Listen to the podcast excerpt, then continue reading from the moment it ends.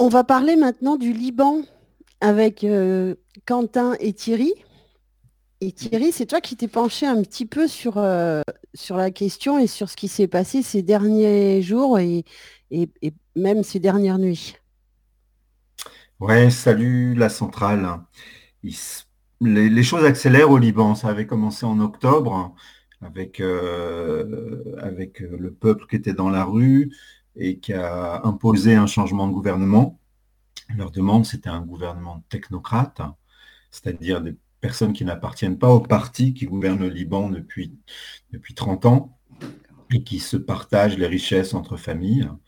Et donc, euh, ce mouvement que personne n'avait vu venir, il a été implacable. En un mois, il a, il a viré un gouvernement, il a obtenu euh, une grande partie de ses revendications. Mais le problème aujourd'hui, c'est que ce gouvernement de technocrates veut demander de l'argent au FMI, ce qui veut dire un plan d'austérité pour la population. Or, la livre libanaise ne vaut déjà plus rien. Le prix du lait est à peu près euh, hors de portée pour la plupart des familles, du pain, du lait, de toutes les denrées élémentaires. Et donc les gens ne euh, sont pas du tout d'accord avec cette orientation euh, qui fait appel au FMI et ils sont à nouveau dans la rue. ils ont commencé lundi, dans la nuit de lundi, à brûler toutes les banques du pays. C'est en trois nuits, il n'y avait plus une seule vitrine à aucune banque. C'est assez impressionnant comme détermination. L'armée euh, a hésité à tirer sur le peuple. Elle a tué quelqu'un dans la nuit de lundi, un jeune de 20 ans, un garagiste. Et immédiatement, euh, tout le monde est descendu dans la rue. À, à, minuit, les rues étaient noires de monde. Il y a eu des véhicules militaires incendiés. Et euh, donc, ils font très attention. En fait, ils, sont euh, proches du peuple. C'est leurs frères, leurs cousins, leurs euh, beaux-frères. Et donc, ils partagent à manger. En fait, en ce moment, les gens ont faim au Liban. Et, les gens amènent à manger aux soldats. Donc, la population a plus ou moins pactisé avec l'armée. Il y a eu juste ce faux pas d'une personne tuée par un tir direct. Et, euh, et, on a vu que, le, que pas jouable. Enfin, l'armée a vite compris qu'elle ne pouvait pas tirer sur la foule, que ça allait être euh, le chaos total. Donc euh, là, en ce moment, on est dimanche et il y a énormément de voitures. Alors les, gens sont sur les toits des voitures avec des drapeaux libanais et ils convergent vers Tripoli. Il y a des milliers de voitures qui convergent vers Tripoli. On ne sait pas ce qui va se passer. Ça fait plusieurs jours qu'il y a des meetings et des prises de parole sur la place des martyrs, hein, au centre de Beyrouth. Et euh, voilà, tout est en suspens, tout peut déraper, tout... On assiste à une révolution en direct, c'est plutôt passionnant. Les, forces qui sont, en présence euh, représentent toute la société libanaise qui est très diverse. Hein. C'est un pays euh, avec différentes religions, avec, euh, avec énormément de réfugiés aussi. Il y, a, les réfugiés palestiniens qui sont là euh, au sud, vers Tyr, et, même à, Beyrouth, dans la banlieue de Beyrouth. Et puis il y a maintenant les réfugiés syriens qui ont fui la guerre en Syrie, qui sont au nord et qui sont essentiellement à Tripoli.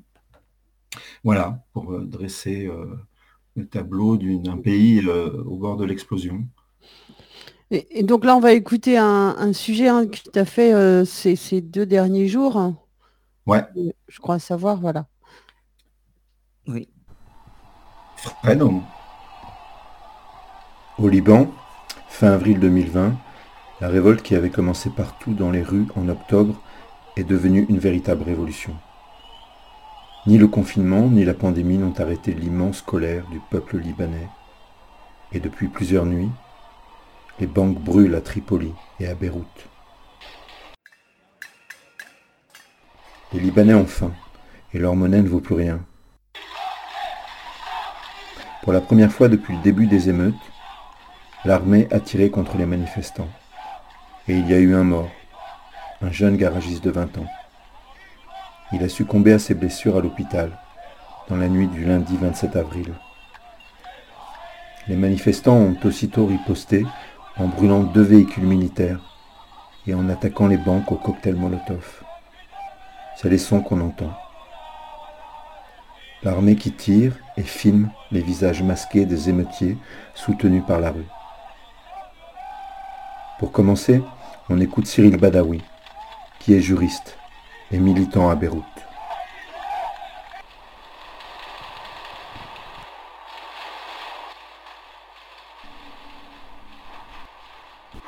La révolution euh, libanaise euh, a été inspirée par les gilets jaunes et le radicalisme euh, des manifestations des gilets jaunes dont le message était vraiment clair au gouvernement français et au président français. Nous espérons au Liban que vraiment qu'on puisse clarifier notre message au gouvernement et au président de la République. nous voulons vraiment un gouvernement technocrate formé d'indépendants et non de partisans, euh, non de personnes affiliées politiquement. Ça, c'est le début. Et puis, nous voulons vraiment, euh, comme je l'ai déjà dit, la euh, restitution des, des, fortunes publiques qui ont été volées durant toute l'époque de 1990 jusqu'à jusqu'en 2020.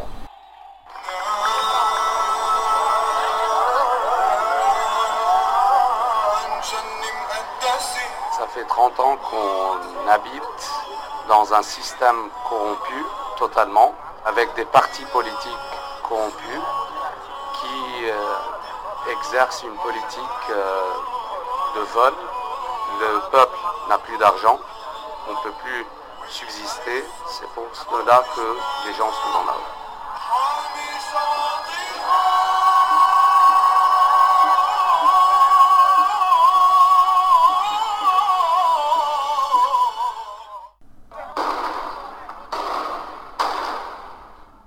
d'artifice pour repousser l'armée. La contestation s'étend à Sidon, ville du sud du Liban. Les manifestants s'en prennent aux banques, symbole de la crise actuelle. Nous sommes des travailleurs journaliers. Si nous travaillons, nous mangeons. Si nous ne travaillons pas, nous ne mangeons pas. Que Dieu améliore la situation. À Tripoli, dans le nord, là où est née la contestation, l'armée s'est déployée pour éviter de nouveaux heurts. Hier, un homme d'une vingtaine d'années a été tué. Les personnes affamées ne sont pas censées être la cible des balles. Ces gens sont descendus dans la rue pour demander à manger. Ils ne tiennent ni fusil, ni artillerie. Ils sont venus dire aux hommes politiques qui les ont affamés, vous avez pris notre argent. Vous avez endetté le pays de 100 milliards et vous n'avez rien fait pour le pays. La crise du coronavirus a accentué la pression sur l'économie du Liban, l'un des pays les plus endettés au monde. La livre libanaise ne cesse de chuter, l'inflation augmente et le taux de chômage dépasse les 40% de la population. Nous nous dirigeons sûrement vers une aggravation de la situation, car la solution est politique. Si la solution n'est pas politique, la situation ne fera que se détériorer. La généralisation du mouvement menace de plonger le Liban dans une crise encore plus profonde. Le gouvernement devrait adopter dans les prochains jours un plan de soutien économique et mener des négociations avec ses créditeurs. Des discussions qui s'annoncent compliquées. Le mois dernier, Beyrouth avait annoncé son incapacité à rembourser ses dettes. On est le 1er mai. Un peu partout dans les rues, à Beyrouth et à Tyr, près de la frontière israélienne, au sud du pays, on entend que le Covid-19 fait partie de la contre-révolution. Que le virus est un traître, qu'il sert le pouvoir en place et les grandes familles qui s'enrichissent sur le dos de l'État libanais. Je me souviens qu'on a entendu la même chose à Santiago du Chili. Là-bas, Ricardo raconte que c'est le virus qui a sauvé le gouvernement de Piñera au Chili. Mais au Liban, depuis lundi, plus rien ne semble assez solide pour arrêter la colère et la révolution qui s'annoncent. Les journaux libanais titrent que l'heure de vérité est enfin arrivée. Après six semaines de répit sanitaire, l'épicentre de la révolution s'est donc déplacé de Beyrouth à Tripoli, où la misère est partout dans les rues à commencer par celle des réfugiés syriens. Ils ont fui la guerre, ils cherchent quelque chose à manger. Avant-hier, pour le 1er mai, les opposants sont descendus partout dans les rues, de plus en plus nombreux, de plus en plus imprévisibles. Et les images sont impressionnantes. Il y a des champs, des cortèges, des tambours et des cris. Et en s'attaquant partout aux banques, qu'elles soient françaises ou libanaises, les Libanais nous montrent très clairement qu'il s'agit bien d'une révolution anticapitaliste. Tant mieux pour le Liban, tant mieux pour la révolution mondiale. Et je pense aux paroles de Jean Sénac, le poète algérien, quand il disait qu'il n'y a pas de révolution sans amour. Il a raison. C'est aussi ce que dit Perla Joe, l'une des porte-paroles de la révolution à Beyrouth. C'est elle qu'on écoute maintenant.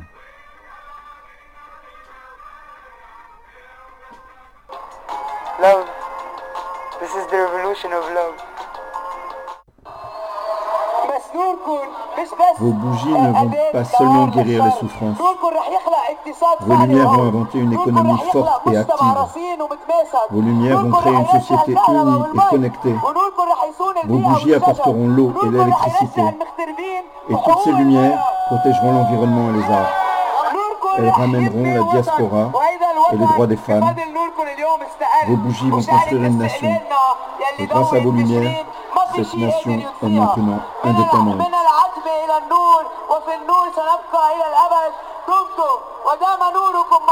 Pas de révolution sans amour. Et ce 1er mai 2020, tout l'amour de la centrale est pour la révolution qui commence aujourd'hui au Liban. Vive la révolution, vive la centrale.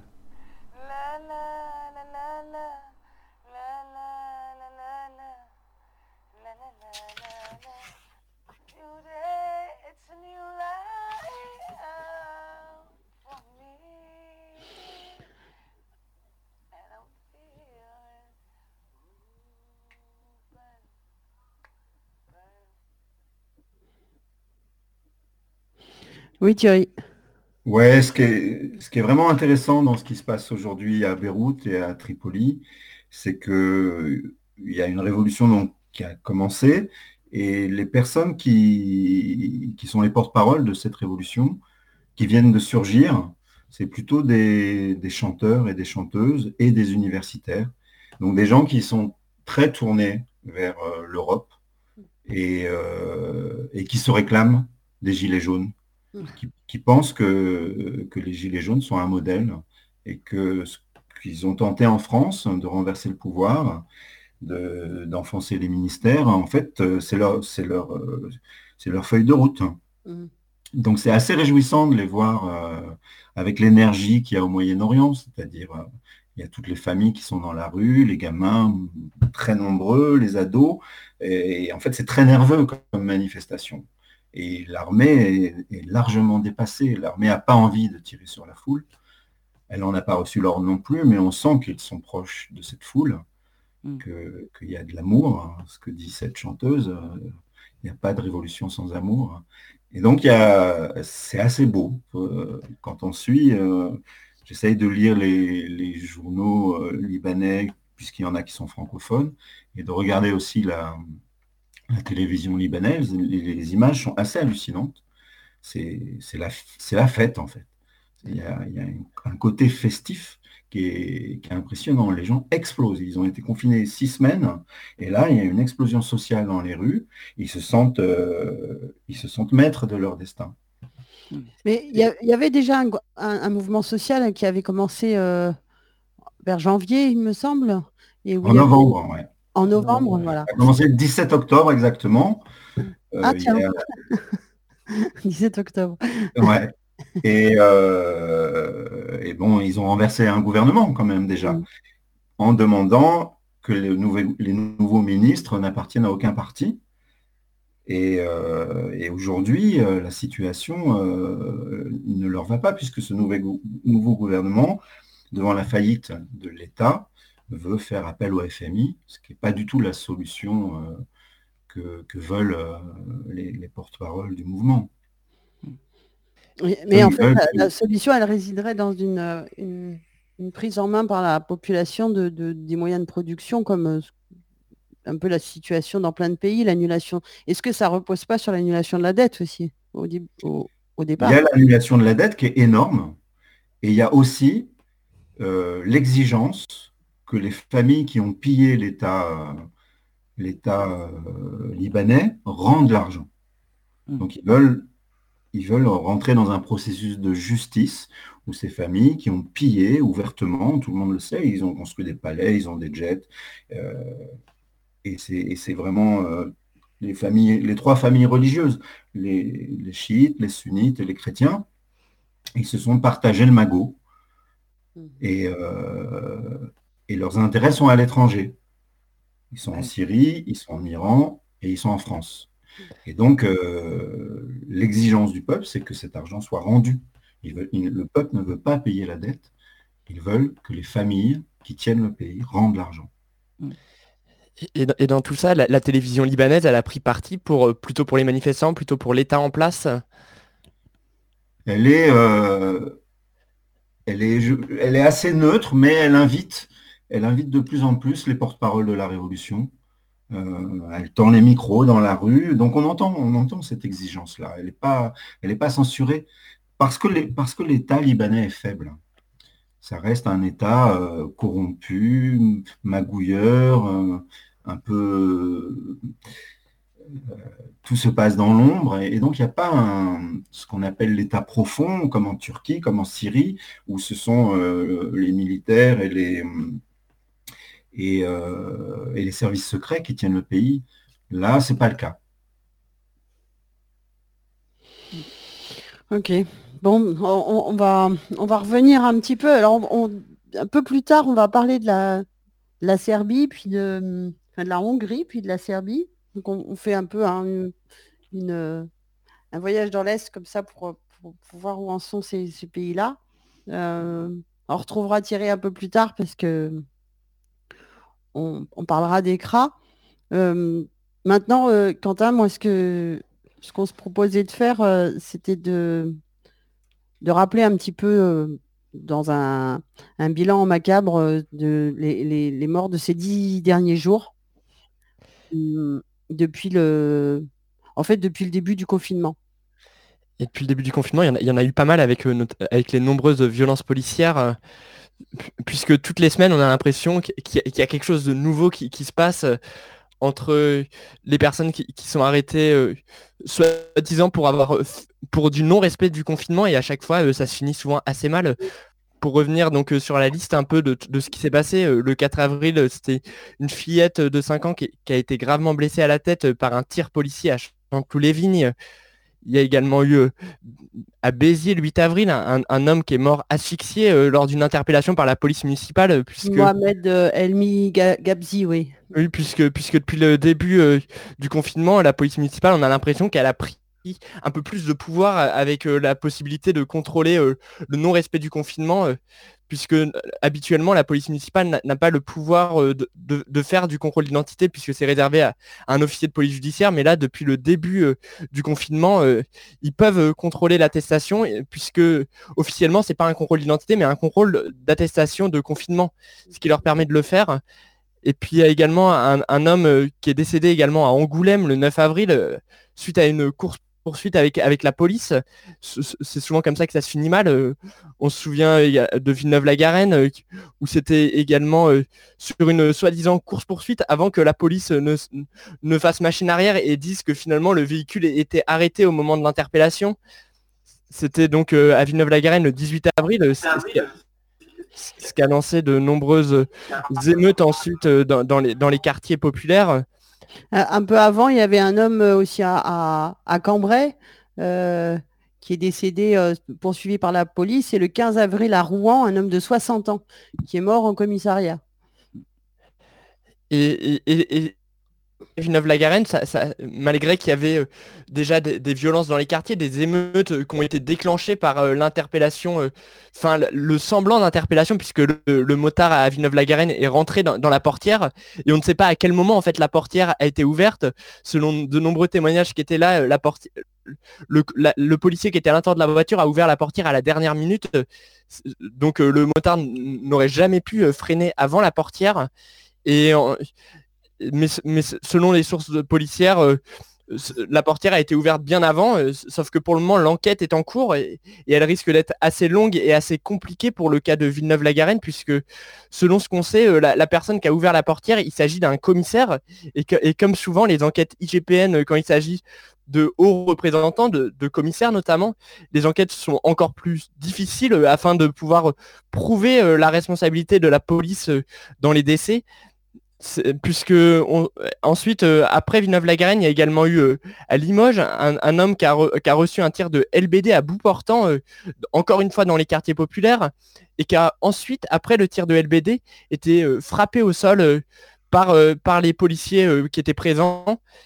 Et, euh, comme souvent, euh, pour le coup, à Limoges, c'était des images, les toutes les images qu'on a, a trouvées, c'était des images euh, qui ont été diffusées sur Snapchat justement par, par des personnes dans les quartiers, puisque comme, en, raison du confinement, il y, a, très peu de journalistes et, encore moins dans les quartiers populaires, puisque les journalistes ne, restent pas leur journée dans les quartiers populaires. Et, et, on parle même assez, rarement euh, sur les médias, notamment mainstream, euh, puisque les rares moments où on entend parler des quartiers populaires, c'est pour parler euh, des émeutes qui, suivent ces, violences policières et non pas ce qui a causé ces émeutes.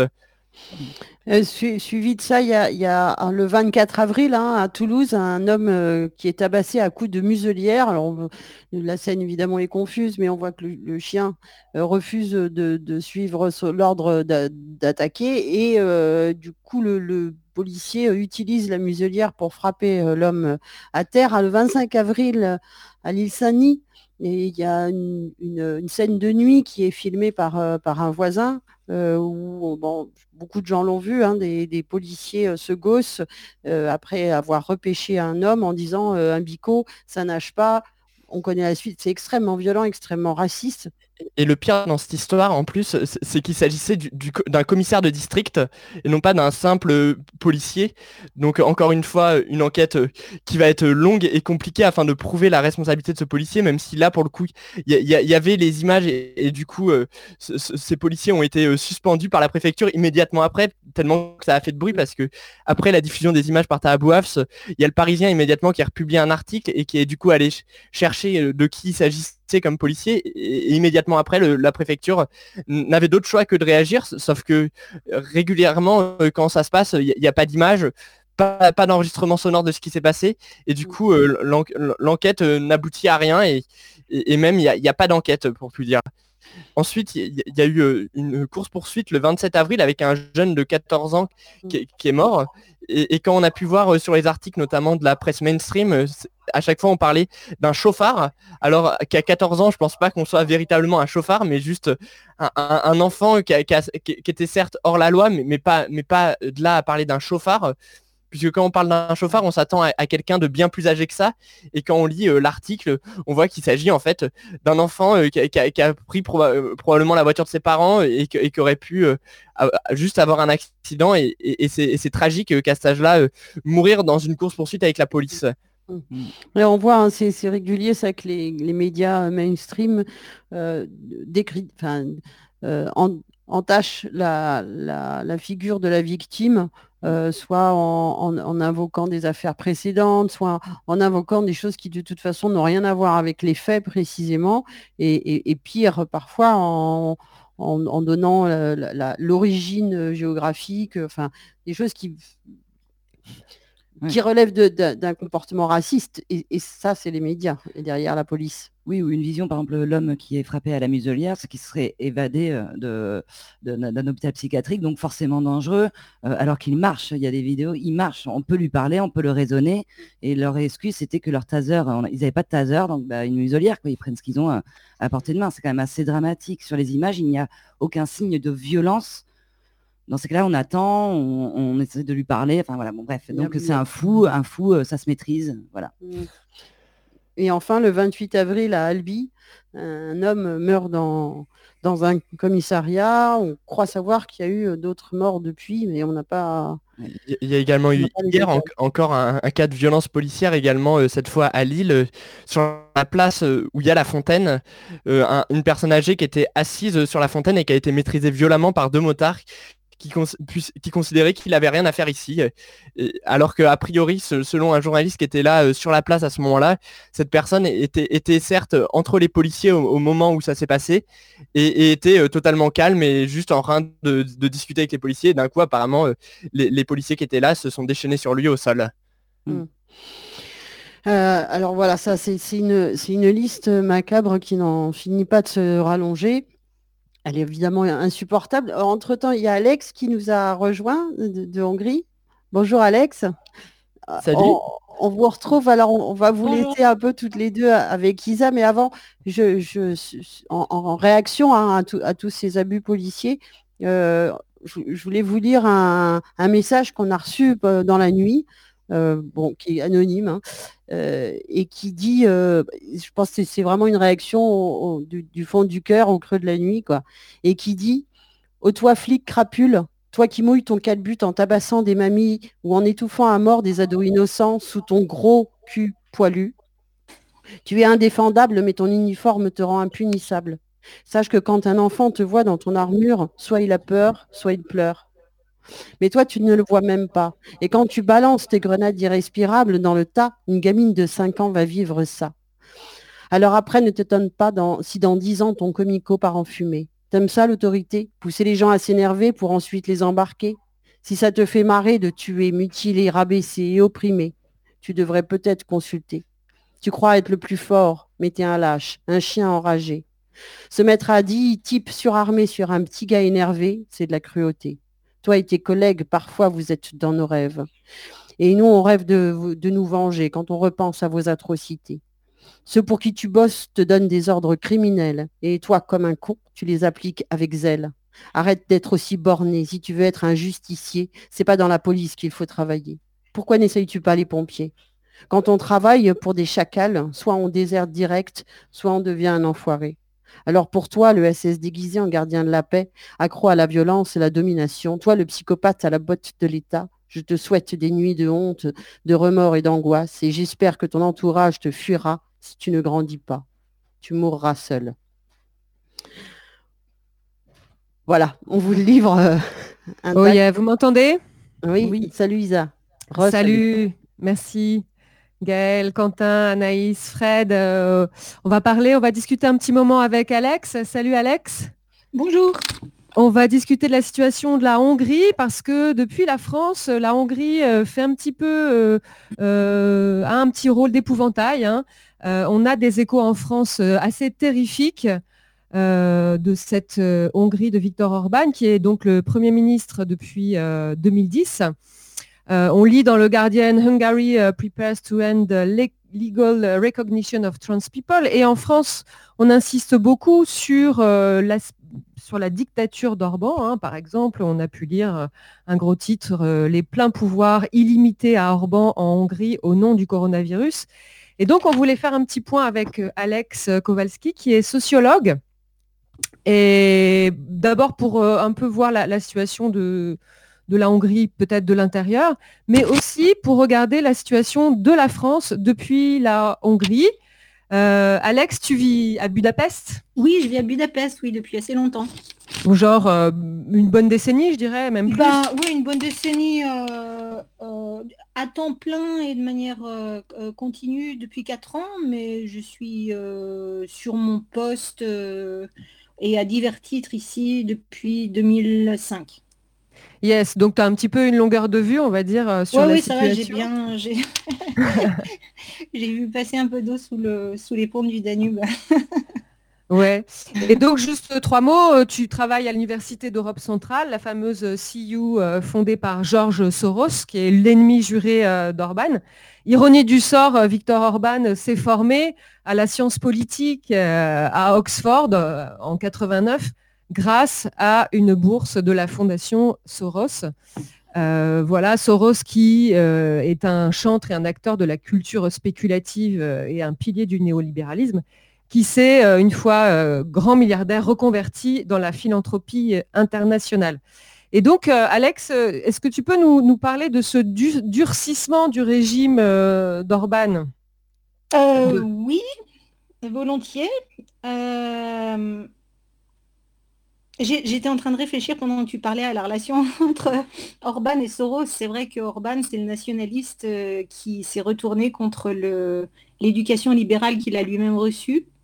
Ouais, c'est ça. C'est en fait un produit. En fait, c'est un produit de cette éducation-là. C'est-à-dire que c'est le, le, nationalisme qui revendique euh, qui revendique euh, sa liberté au nom de l'identité et des identités et de la liberté des peuples, etc. etc. Donc c'est Soros et Orban, c'est intéressant parce que c'est vraiment deux, euh, deux faces d'une médaille, euh, d'une médaille libérale ou néolibérale.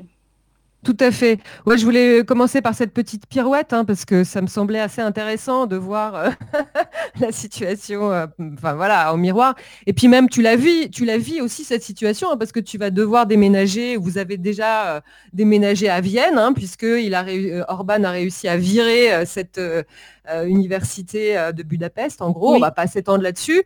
Mais bon. Euh, non, mais c'est une phase intéressante parce qu'en fait, ça fait partie justement de la transformation politique dont tu parlais, c'est-à-dire cette phase de durcissement, euh, le fait qu'on ait été euh, qu'on ait été poussé hors de bouté hors de Hongrie en 2017, ça fait partie de tout un tas de, de, réformes que Orban met en place qui voilà, elles sont faites au nom du, de la nation, au nom de euh, aussi au nom d'une économie nationale, c'est-à-dire qu'il y a un vrai projet économique derrière euh, qui fait sens euh, dans l'économie mondialisée capitaliste. et c'est vrai que l'ancien libéralisme à la Soros n'est plus bienvenu. Donc en fait, deux, en fait, Soros et je pense Soros et Orban représentent vraiment deux âges de, du libéralisme en Hongrie. D'accord. Mhm. Et donc, euh, est-ce que tu peux nous faire un petit topo sur, euh, sur le grignotage euh, du, judiciaire et puis du législatif, là, plus récemment? Oui, volontiers. Par bah, Ça a commencé tout de suite, hein, en 2010, puisque Orban a bénéficié un petit peu par erreur, disons, d'une d'une comment dire, d'une provision constitutionnelle ancienne qui disait qu'avec un certain nombre de, voix de majorité, donc 50 et quelques pourcents de voix, plus de 53%, je ne sais plus exactement les termes de la loi, on pouvait prétendre à avoir les deux tiers du Parlement. en fait, mhm. depuis 2010, il a profité de cette énorme majorité parlementaire qui lui permet de faire euh, tout ce qu'il veut. Et euh, en premier lieu, il a tout de suite sauté sur l'occasion pour modifier la Constitution elle-même. Mhm. Donc en fait, il a, tout de suite euh, euh, entranché son pouvoir euh, dans la Constitution immédiatement.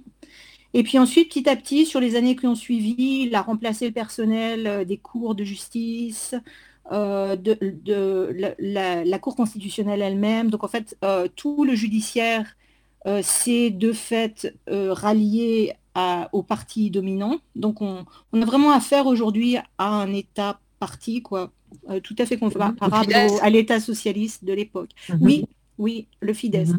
Et donc récemment, euh, avec la, crise du corona, il en a profité pour euh, s'arroger le pouvoir législatif dans sa totalité, c'est-à-dire qu'il avait deux tiers des voix au Parlement, mais il a mhm. eu l'occasion de, de, de s'arroger une espèce de 49-3 perpétuel, Mmh euh, je dis 49.3 parce que... oui, pour avoir une référence. ouais, voilà, c'est un euh, gouvernement par décret, donc état d'urgence et gouvernement par décret, donc il a aussi le législatif à 100%.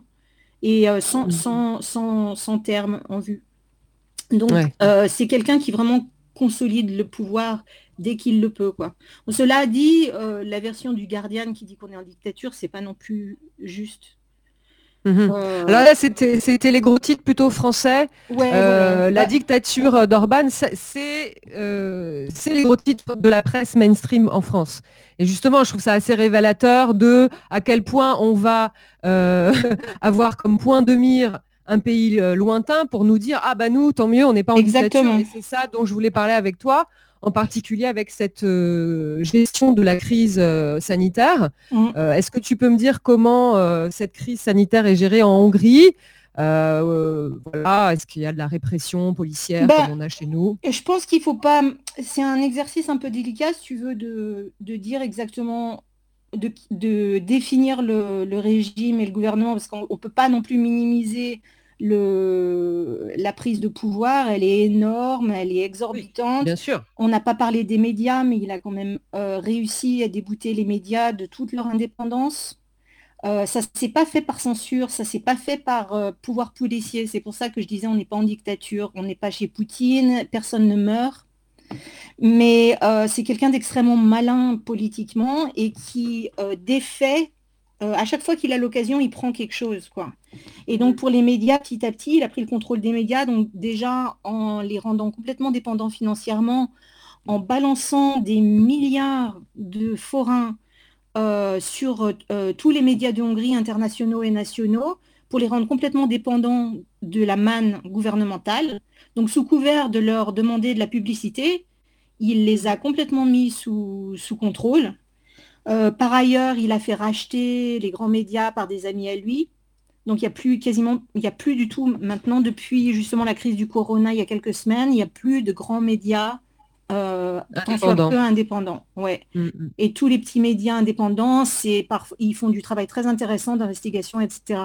Mais c'est vraiment tout petit, tu vois. Et puis, comme toute la, la, sphère publique est complètement phagocytée par ces médias dépendants du gouvernement, il y a zéro accès à la sphère publique. Et donc, à travers tout ce paysage médiatique qui contrôle, euh, encore une fois, pas de manière dictatoriale, mais par euh, l'instrument économique, beaucoup, euh, il contrôle quasiment toute la population de Hongrie parce que les gens dans les pays ruraux, etc., c'est un peu comme en France, quoi.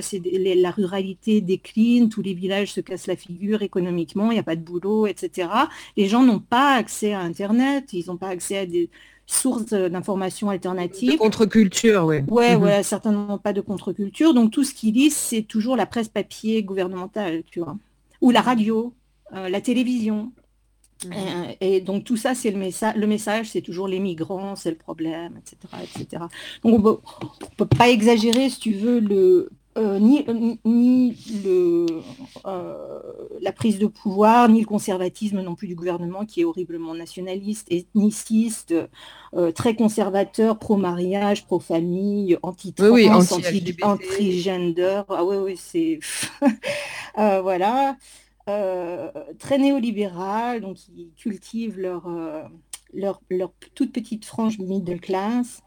Bon, voilà. En dehors de ça, c'est vrai qu'ils font très attention. Il y a, on ne voit pas du tout. Enfin, j'écoutais le, les témoignages euh, précédents. Tout ça, c'est le, donc la violence policière. C'est justement un domaine où Orban s'amusera jamais. Voilà, il n'y a pas de répression physique, tu veux dire. C'est ça, on en avait parlé un peu. Ouais. Zéro de violence qui puisse être médiatisée. Donc je suis sûre qu'il y a des passages à tabac dans les coins. Euh, il y a aussi un contrôle de l'information, donc on ne sait pas tout, ce qui se passe. Mais en même temps, les gens, ils se baladent, tu vois, ils parlent et tout ça. On, on a zéro écho de quoi que ce soit.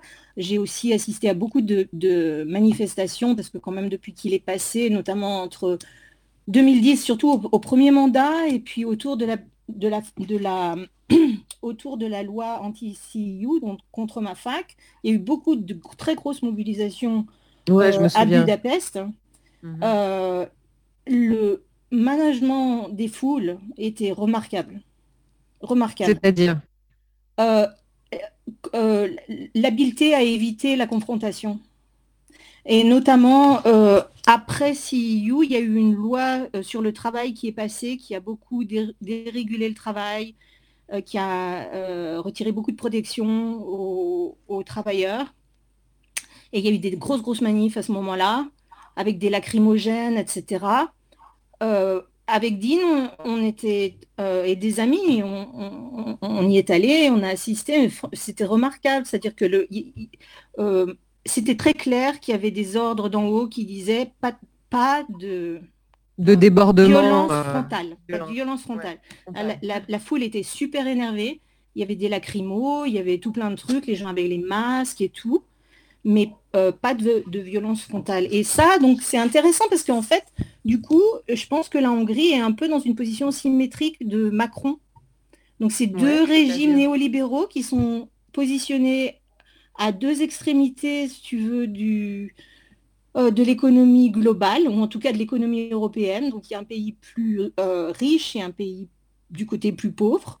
Il y a un mhm. pays qui a plus de pouvoir, plus de capital et un, un pays qui a la main-d'œuvre. Mhm. et leur politique de communication et leur leur politique tout court est complètement différente devant le mécontentement euh, populaire. Euh, donc l'un euh, peut se targuer d'avoir des... Donc la France peut se targuer d'avoir des, des, institutions soi-disant démocratiques et, à fond dans la violence policière. en Hongrie, c'est un peu le contraire. Il y a une espèce de, de phagocytation, ou phagocytement, comment on dit? De Euh, de colonisation, si tu veux, euh, de, des institutions libérales par le, le, parti. Mhm. Mais en revanche, on se permet pas de, on n'aliène pas la population et surtout pas la frange qui est un peu middle class, qui peut avoir pignon sur rue, qui est liée à l'étranger, etc. Mm. tu me disais, il y, a, zéro amende, il y a zéro répression. Euh, oui, alors le Corona, c'est que le, management se fait exactement comme ça, c'est-à-dire que, exactement, ouais. Donc, euh, euh, tout a l'air d'avoir été fait pour commander des masques, pour faire des places dans les hôpitaux, quitte à, quitte à comment dire, quitte à virer des gens qui en ont besoin par ailleurs, qui ont besoin d'être à l'hôpital, qui ont besoin d'être soignés pour d'autres raisons. Ah il y a quand même des victimes. Ah oui, non, non. Il y a des victimes, donc tout en, en, secret, si tu veux, ils ont fait énormément de place pour être sûr de pas euh, être euh, pour être sûr que le corona ne fasse pas de splash, ouais, voilà, euh, ne déborde pas sur la communication gouvernementale, je pense. Ouais, faut pas faire de vagues. Exactement, on fait pas de vagues. Donc ils, ont bien prévu leur coup. C'est vrai qu'en Europe euh, de l'Est, euh, le corona n'a pas frappé très très violemment non plus. Donc euh, on est dans les statistiques d'Europe de l'Est qui sont très basses. Donc peut-être qu'il y a eu un coup de bol, il y a un, facteur structurel qui protège un peu la région. Je ne sais pas exactement lequel. Je me creuse la tête pour essayer de comprendre, mais je ne sais pas. Et donc bonne gestion de la crise, réaction très très tôt. Mhm. Euh, voilà. Et euh, par ailleurs, euh, verrouillage, total de, verrouillage total de la communication. Et puis on en profite pour renforcer encore le pouvoir, puisqu'il a, c'est à l'occasion du corona qu'il a passé cette, cette loi d'urgence qui lui permet de gouverner par décret. Oui, voilà. Mm. Donc c'est quand même c'est un serpent, on va dire, silencieux euh, voilà, c'est compliqué et c'est vrai que c'est un peu le même visage un peu compliqué mais symétrique de, la France de Macron. Mhm. Oui, ou ici en France, bon, l'état de droit euh, se fissure hein, très largement avec euh, les, en particulier les, violences policières. Tu voulais rajouter quelque chose, Alex?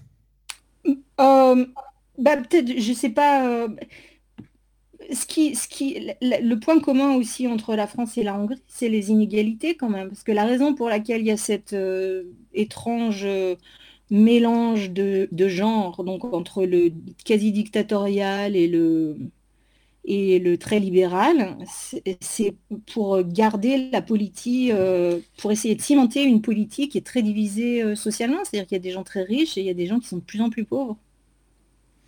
Et oui, ça nous fait un point commun euh, très fort. Ouais.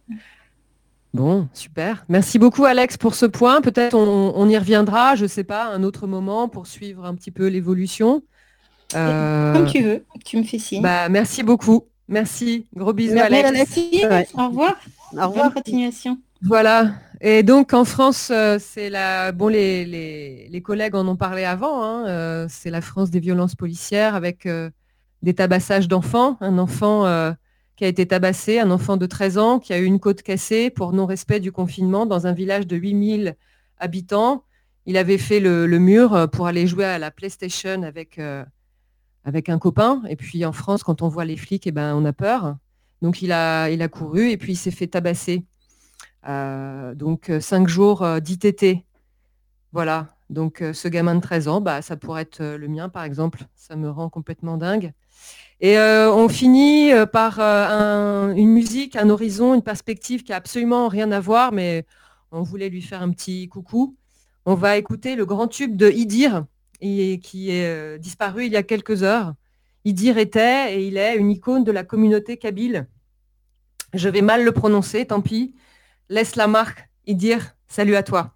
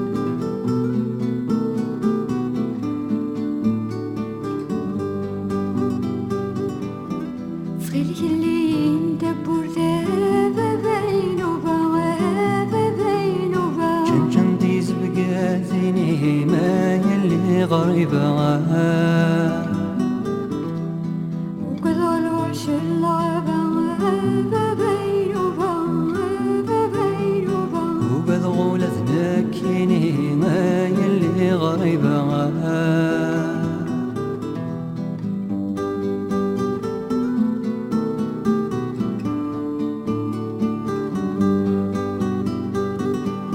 عم غريت سلد قبر نور سديد سكالة يزيزين نسيت حبر القوت وسندق قارص الزين وغريت يتسل ذو برنوس ذي سيالة الزيزين نسيت حبر القوت وسندق قارص الزين سليف ذا في رموز الطاس ساليتي جبال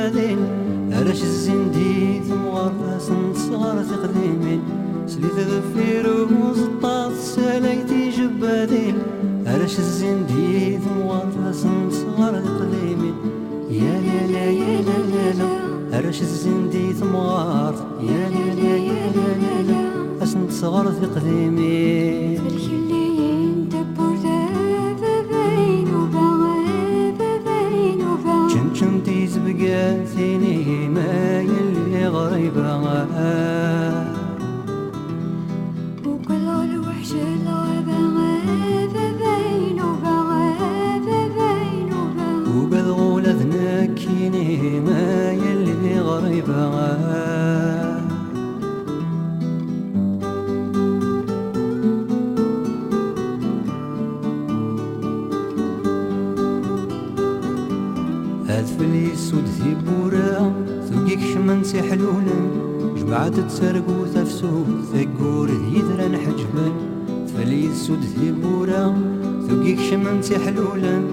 بعد تسرق وتفسوس سقور ثيثرا حجفا ملق جمورا قسف ثيد قراكيني ذنين ملال داكوات وخامث ما شاهو تسلن ملق جمورا قسف ثيد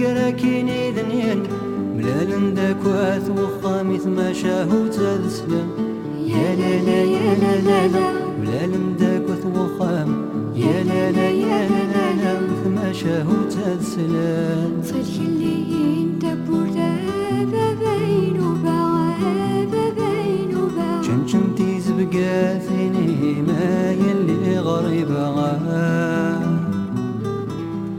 وكل الوحش الغابة غابة بين وبغابة بين وبغ غول ذناكيني ما يلي غريب لا لا لا لا لا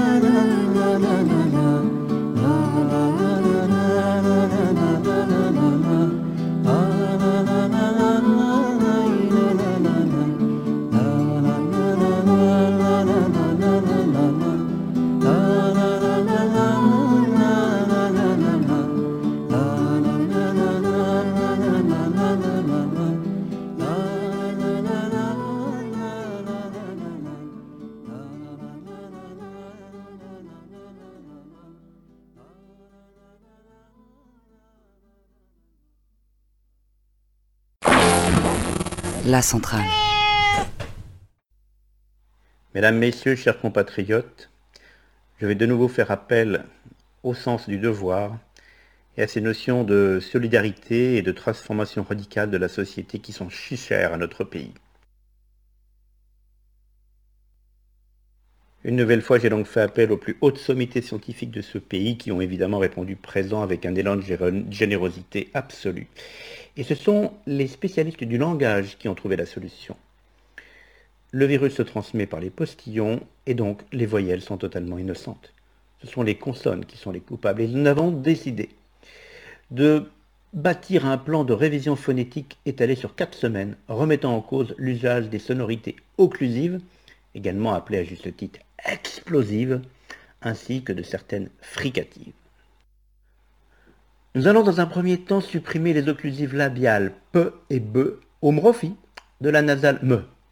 Conséquence, mray de 70% des mostillons sont éliminés. Et de plus, on peut constater qu'ainsi la diction gagne beaucoup en souplesse. Semaine 2, c'est au tour des occlusives dentales de et te, remplacées par la nasale ne. C'est un plus difficile. Il faudra un certain temps pour y diminuer, mais une semaine devrait suffire. Semaine 3, les dernières occlusives Nisman reindront, à savoir les vélaires que sont les sons que et ge, nur, comme dans gaga, remplacés par la nasale ne. Nous obtiendrons alors un langage mougnou plus ni devrait murmure ne réduire la nisdance marière à Nyanmanus et mort. Mon venir, la semaine 4, la mesure la plus rasnie non zisnera à éliminer le yom ne frignanive non nu, fe, ve, se, ze, et ne frignanive suinante, je, et che, oniel, omrinera, la rignarir, rimran, re. C'est certes un peu nerning, mais nous n'obtiendrons alors un ignon d'une runinée, ramé et ni rera, la nierne ne mei rognohon. Rire la République, rire la France. Voilà, c'était les, conseils euh, euh, pour essayer de moins postillonner. Ça pourrait être euh, une façon de peut-être de ralentir le virus. Ça n'a pas l'air très facile, mais en quatre semaines, on devrait pouvoir y arriver. C'est peut-être quelque chose qu'il faut utiliser. Donc vous êtes toujours sur la centrale. Bon, on rit un peu, ça fait du bien. Je vous rappelle le numéro de téléphone. Vous pouvez appeler quand vous voulez, laisser un message ou passer en direct. Alors, c'est le plus 33 9 50 39 67 59. Vous pouvez envoyer des, des sons, des textes à allo centrale avec un e.org. Et les radios qui nous euh, relaient, c'est Radio Campus France sur le web, Pinode Web Canal à Centrale, l'Écho des Garrigues Montpellier, là c'est de AFM sur 88.5, l'Écho des Cabanes, c'est sur le web, et Radio Déclic en Lorraine, 87.7, 101.3, 89.6. Voilà. Dobardan, Suzy? Dobardan, Anaïs? Drago nam že da vas služemo na Central Nantes. Drago i meni, drago. Baš dobro što mogu da pričam malo o Srbiji, situacija, šta se dešava tamo oko coronavirus i tako. ok. Donc c'était pour nous parler de la Serbie Tout à fait. Que, avec euh, laquelle tu as, tu as un lien particulier puisque tu as une partie de ta famille là-bas que, que, tu as eu au téléphone et qui malheureusement ne peut pas nous rejoindre là pour des, des détails techniques. Euh, non, pour des détails techniques, c'est un petit peu euh, dommage de le dire, mais le matos, voilà, on va pas coller au cliché, mais le matos c'était un peu pourri et bon bah voilà, on n'a pas on a fait ce qu'on a pu, on n'a pas réussi. mais ceci dit, j'ai beaucoup d'informations puisque je me suis entretenu avec, euh, avec ma cousine qui euh, m'a raconté donc euh, comment se passait le confinement, aussi, aussi bien au niveau de, comment c'est organisé politiquement, enfin comment réagit la politique, la santé, tout ça, et autant comment ce que ça modifie dans le quotidien des gens. Et en fait, d'entrée de jeu, moi j'étais assez surprise parce que je sais pas que j'avais pas forcément des préjugés, mais je m'attendais à ce que ce soit une gestion catastrophique. Et en fait, pas tant que ça. Euh, après, il faut aussi comparer. Par exemple, la France, c'est euh, l'un des pays les plus touchés euh, au monde. La Serbie, c'est très différent, c'est plus petit aussi, c'est pas le, même type de gestion. Mais en tout cas, c'est assez intéressant qu'on se penche sur la manière dont l'on gérait. Donc en fait, je, vais, je vais commencer à vous dire un peu ce que, ce que j'ai retenu de cette conversation. Alors, le confinement là-bas, il a démarré le 16 mars 2020. Donc le 16 mars. Et il ne s'agit pas vraiment d'un confinement. En fait, euh, c'est l'état d'urgence euh, sanitaire a été euh, voté, mais c'est plus des, d'un système de couvre-feu en fait. C'est-à-dire qu'en Serbie, il y a la possibilité toujours de circuler dans les rues la journée. Il n'y a pas de patrouille de police ni quoi que ce soit. Par contre, en fait, il y a un couvre-feu qui est systématisé euh, et qui a lieu entre 6h euh, du soir, donc 18h, et 5h euh, du matin. Et là, il n'y a personne qui peut sortir dans la rue.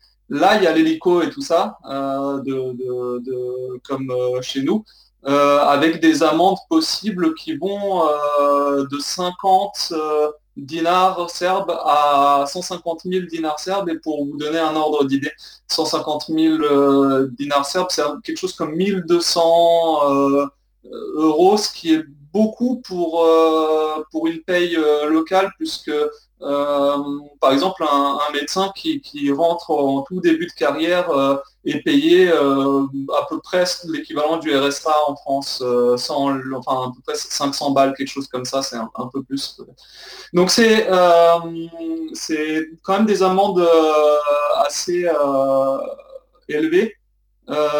après, le fait est qu'il y y a relativement, en tout cas, on n'en parle pas de, ça. Il y a relativement peu, selon elle, hein, selon ma cousine, de, cas d'amende, puisque en fait, l'impact la, sur la vie quotidienne est beaucoup moins euh, important.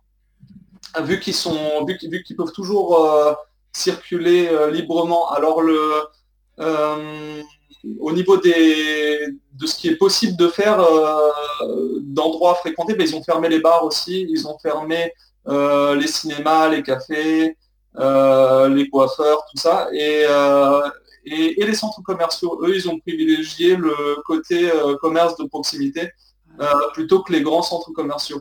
Mais ça peut s'expliquer aussi par le fait qu'en Serbie, les centres commerciaux, c'est déjà c'est pas le, moyen privilégié d'aller faire ses courses. Et en plus de ça, il y en a beaucoup moins, ils ont beaucoup plus de, de, de commerce de proximité. Mais c'est aussi plus logique en fait d'un point de vue de la crise sanitaire.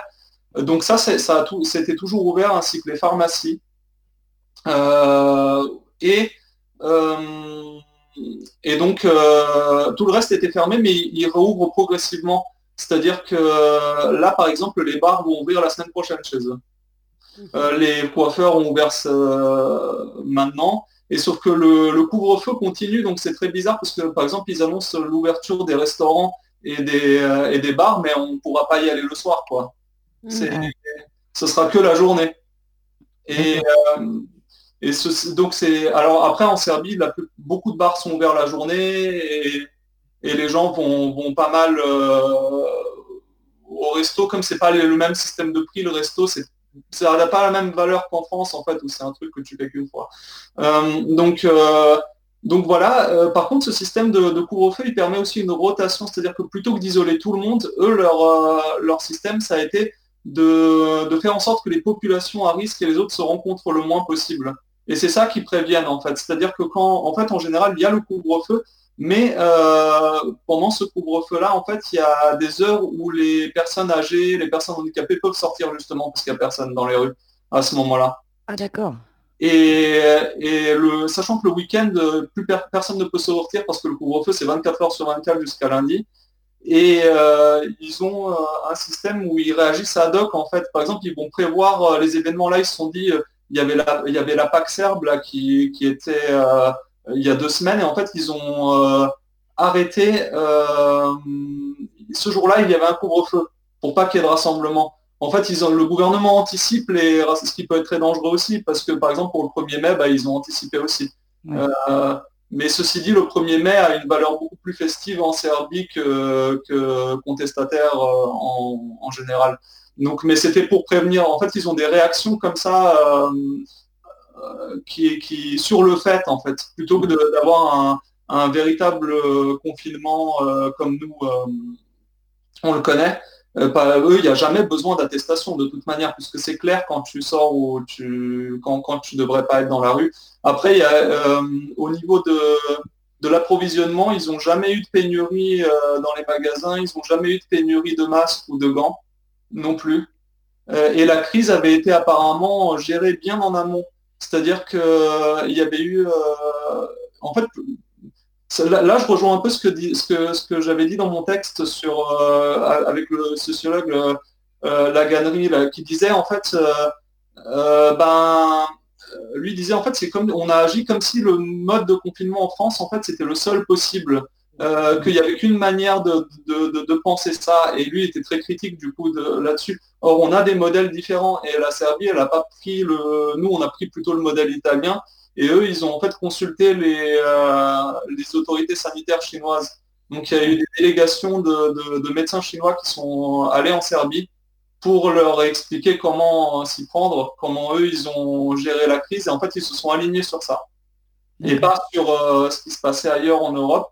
Euh, il y a eu la visite de, de, médecins chinois qui ont aidé à organiser ça, mais aussi les, Russes apparemment qui, ont, euh, qui sont venus pour désinfecter, l'armée russe qui était venue euh, avec des médecins pour désinfecter les, hôpitaux, les choses comme ça, donc ils leur ont prêté main forte. Euh, ce que j'ai, voilà, ça j'en avais aucune idée. et justement, les hôpitaux, comment ça se passe? Bah, C'est là qu'il y a l'armée. En fait, en Serbie, il y a l'armée, mais pas dans les rues, elle est devant les hôpitaux. Parce qu'ils craignaient vraiment qu'il y ait un. Eux, ils craignaient qu'il y ait un, afflux dans les hôpitaux, que ce soit les meutes. Et en fait, l'armée euh, est, là pour ça, mais les hôpitaux sont divisés en, deux parties, en deux blocs. En fait, il y a des hôpitaux euh, qui servent à, il y a toute une partie de l'hôpital qui sert à accueillir euh, et à traiter les ce qui est lié au, Covid-19 et le reste qui s'occupe des services habituels. Donc c'est et en plus de ça, il y a les écoles par exemple qui ont été réquisitionnées pour être, pour être transformées en hôpital euh, en hôpitaux euh, temporaires. Il y a les unités euh, de, soins là, de l'armée, là, les unités temporaires, les hôpitaux militaires qui sont installés un peu partout aussi. Et ça, ça sert, en fait, là-bas, dès que tu as le Covid, en fait, tu, et que c'est des formes pas très graves qui nécessitent pas une hospitalisation en mode réanimation et tout, en fait, tu vas dans ces centres-là et ils isolent tout le monde, tous les gens qui ont le Covid, mais euh, avec des symptômes légers, ils sont tous euh, regroupés dans ces trucs-là. Et là, ils doivent passer deux tests, ils doivent être négatifs à deux tests en fait euh, au Covid successifs pour pouvoir sortir et réintégrer leur domicile. Et ça, c'est ça peut prendre en fait entre 5 à 6 jours jusqu'à 2 semaines quoi en fait parce qu'ils attendent que les tests les résultats des tests reviennent ils les font donc donc c'est comme ça qu'ils gèrent euh, au niveau de la santé. Euh, chose très étrange euh, également, puisque les écoles sont donc fermées, c'est la manière dont ils ont organisé la continuité pédagogique. Alors c'est assez flou, j'en ai une vision assez floue parce que je n'ai pas de contact non plus là-bas qui, travaille dans, dans, dans l'éducation nationale là-bas et tout, mais, mais en fait il y a des cours en ligne euh, proposé aux, élèves. Euh, que, alors ça, je sais pas trop comment ça fonctionne, mais comme tout le monde n'a pas forcément Internet, etc., bah, en fait, ils, euh, ils, ont des cours à la télé, en fait. C'est-à-dire que tous les, tous les jours sur RTS 1 et 2, donc ça, c'est vraiment les chaînes gouvernementales et tout, c'est le truc. il y a une austérité quand tu regardes ces chaînes, en plus, moi, je les par rapport au reste et tout, et c'est là où c'est écrit en cyrillique partout. Et, en fait, du coup, bah, il, y a des entre 15h et le, je crois 17 ou 18h, il y a des cours en fait comme ça. C'est des, profs euh, donc de, qui travaillent dans les écoles de Belgrade et tout, qui, ont une euh, euh, qui filment, qui se filment dans une salle de classe vide et qui font cours en fait, comme si c'était un cours magistral. Et ça, ça passe à la télé Alors bon, les commentaires de ma cousine, c'est ah, c'est nous, ça nous fait plaisir, c'est marrant de regarder les cours et. Donc, eux, ils les regardent alors que bon, c'est pas la, cible forcément, mais en tout cas, j'ai trouvé ça assez étonnant. du coup, il y a très peu de, il y a très peu de il est peu contesté en fait. Euh, la mesure est peu contestée.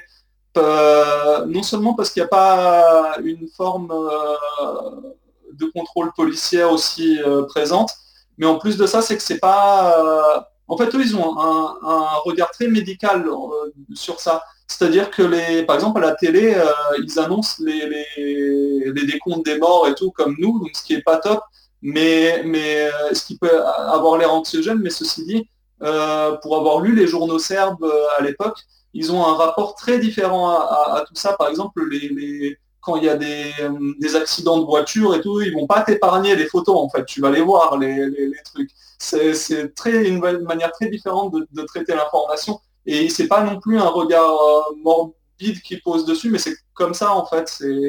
Culturellement, il y a moins de, tabous, il y a moins de problèmes euh, avec ça. Et donc pour eux, ça les choque pas tellement d'avoir le décompte. Euh, mais par contre, c'est fait, euh, les infos, elles sont données par les médecins à la télé et pas par les politiciens. Alors, on va pas, va pas faire une confiance aveuglément au truc, c'est les politiques peuvent être derrière, etc. Mais il y a, cette idée où en fait, pour c'est pas c'est pas c'est pas le politicien qui va faire l'intermédiaire en disant voilà euh, j'ai écouté euh, les médecins ou comme Edouard Philippe qui fait oui, certains experts ils disent un truc, après ils disent autre chose. Enfin, là, il y a le, que le propos des, médecins finalement, alors qui peut être teinté par euh, des objectifs politiques derrière, j'en sais rien. Mais, mais, en tout cas, c'est quelque chose qui m'a semblé significatif à relever. Et du coup, le, comme il n'y a que des recommandations sinon de gestes barrières, etc., bah, en fait, les gens, ils ils, se cramponnent à ça, mais c'est pas, ils sont pas fliqués quoi. Ils, les respectent, euh, mais euh, mais voilà, il n'y a pas de, ouais, il a pas de.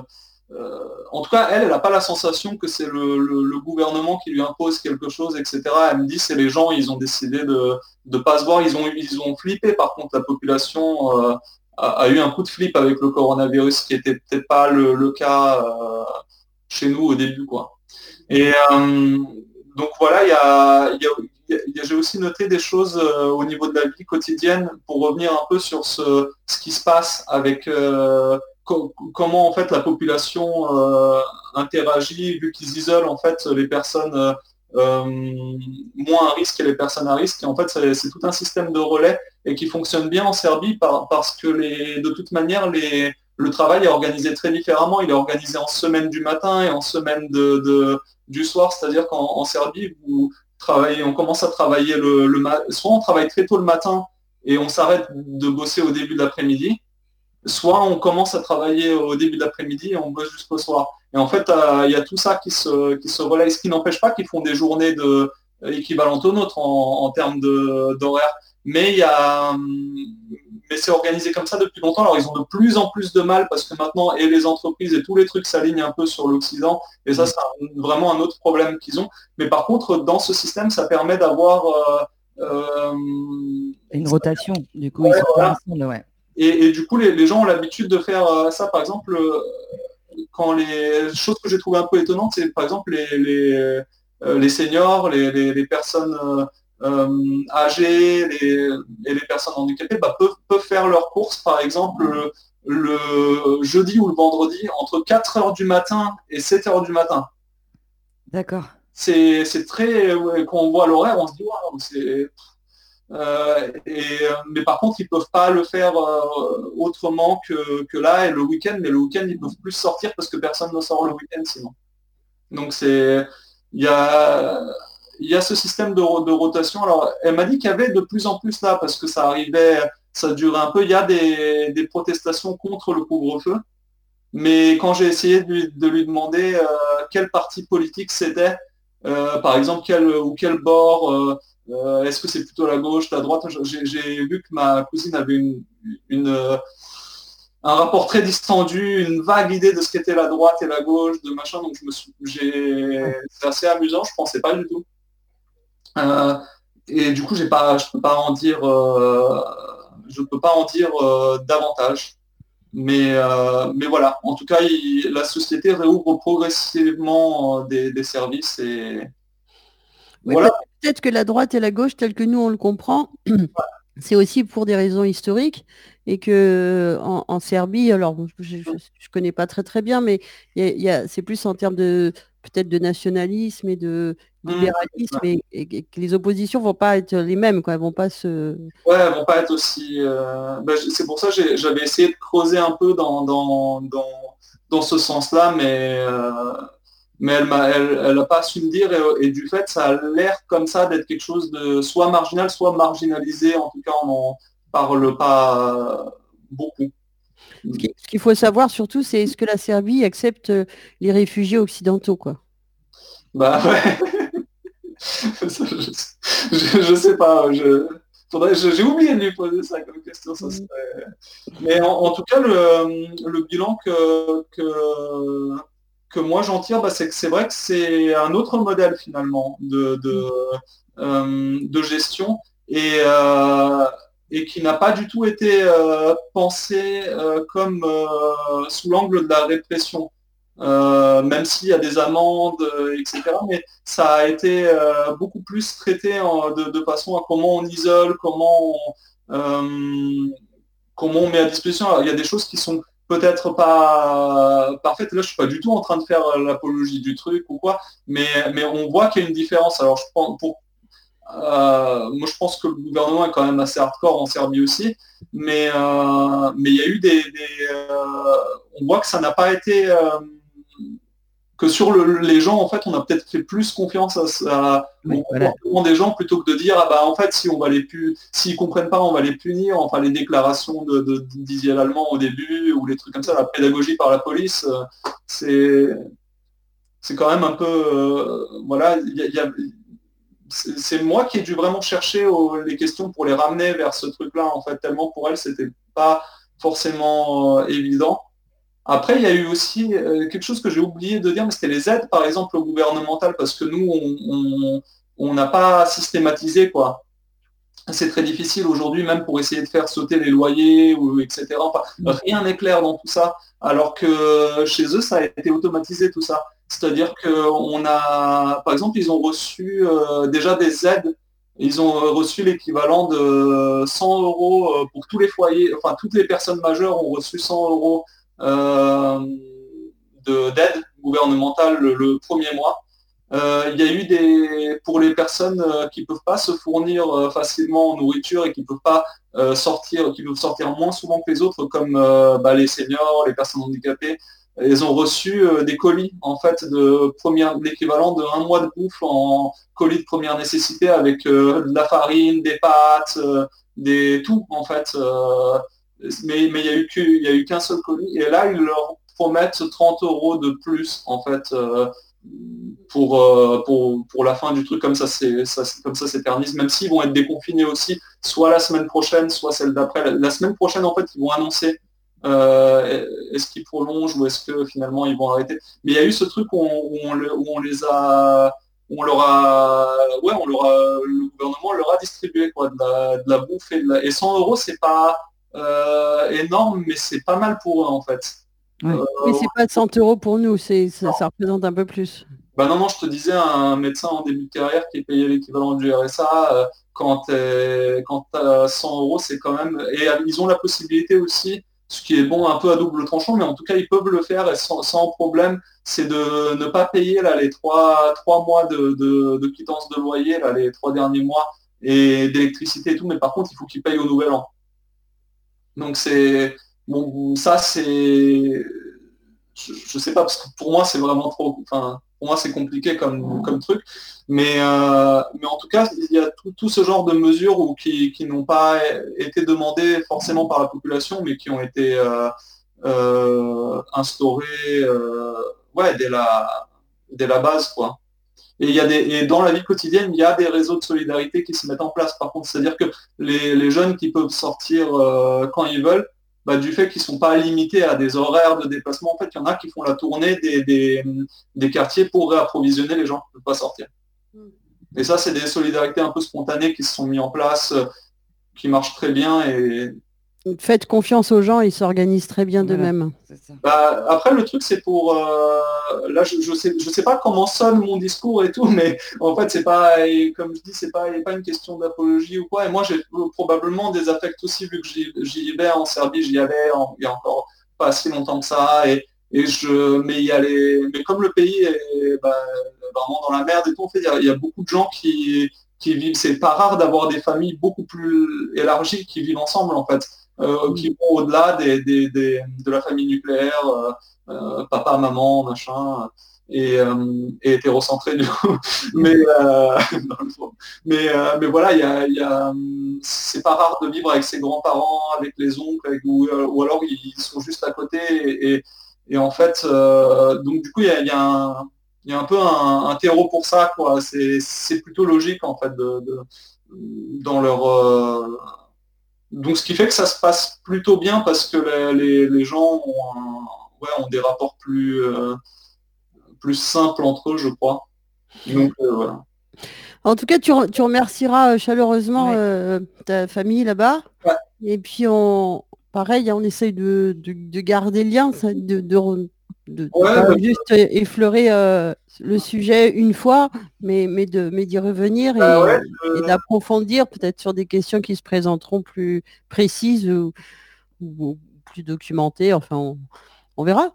Bah oui, évidemment, puisque là, je, je, je comptais les revoir justement avec eux comment ça se passe depuis s'ils se déconfinent, depuis comment euh, ça se passe la réouverture justement des bars et tout. Je suis très curieuse de savoir ça. Les gens, ils vont être murgés euh, toute l'après-midi. Non, mais il y a des trucs un peu euh, effectivement. Et puis, euh, ouais, c'est intéressant d'avoir un suivi. Puis, je, je le- ils vous passent aussi le, voilà. Super. Ben, on a hâte de, de- de pouvoir échanger trois mots même. euh, Voilà. Bah, on essaiera euh, de voir si, si jamais l'occasion se représente de faire un plateau, s'il y a beaucoup d'éléments à dire, on, on verra, on essaiera de, de régler ça. En tout cas, voilà pour mon tour d'horizon de ce que j'ai compris et recueilli euh, sur le, la quarantaine en Serbie, parce que c'est pas le cas. Merci beaucoup. Merci Suzy. Merci va- bah, ça nous permet justement quand tu parlais de- d'hétérocentré de voir un petit peu la- le, de, de faire un point sur la sur euh, la, con- la, la condition euh, féministe. On, on a ce communiqué de, de nous toutes. Euh, 35 Fred.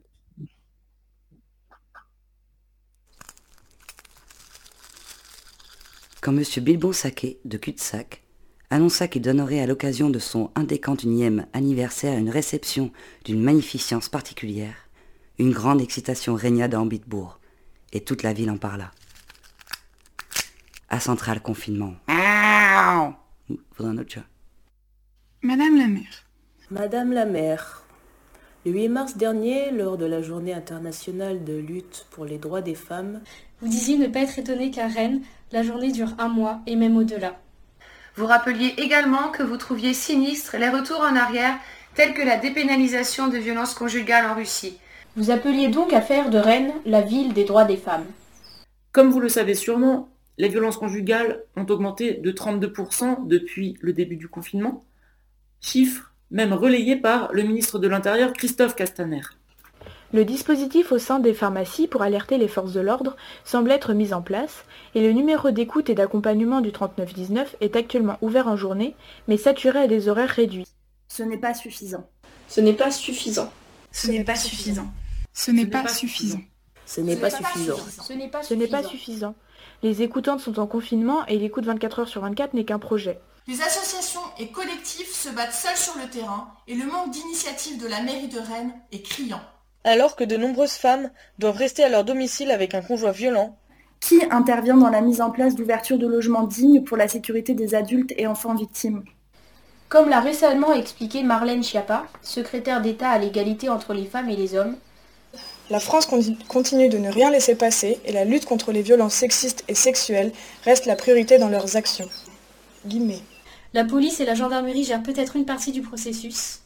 Mais de nombreux témoignages reviennent aux associations locales à propos des réponses toujours déplorables de la part d'agents de police face à des femmes venant porter plainte. Il y a quelques places d'hébergement gérées par la SFAD à Rennes, mais il n'y a pas encore de mesures spécifiques d'ouverture d'hébergement d'urgence. C'est ce que nous demandons. C'est ce que nous demandons. Alors que des milliers de mètres carrés sont vides et donc disponibles, Nous demandons des dispositifs de mise à l'abri et des lieux supplémentaires accessibles rapidement. La situation impose que les moyens mis en place soient à la hauteur des enjeux actuels. Il en est de votre responsabilité de solliciter les hôtels, les auberges de jeunesse, les internats et d'autres établissements en capacité d'accueillir. Conjointement à cela, il est urgent de mettre à disposition des professionnels de terrain les moyens nécessaires à leurs actions. Si il est important d'informer la population sur les mesures de solidarité qui sont mises en place par les individus et collectifs militants, Votre rôle est d'abord de prendre la responsabilité de vos engagements auprès des femmes et enfants victimes de violences. les luttes associatives et collectives sont essentielles à fortiori en, en ce moment. Mais elles ne peuvent remplacer les moyens que la mère doit mettre à disposition des femmes et des enfants victimes de violences. Aller au-delà de ce qui existe.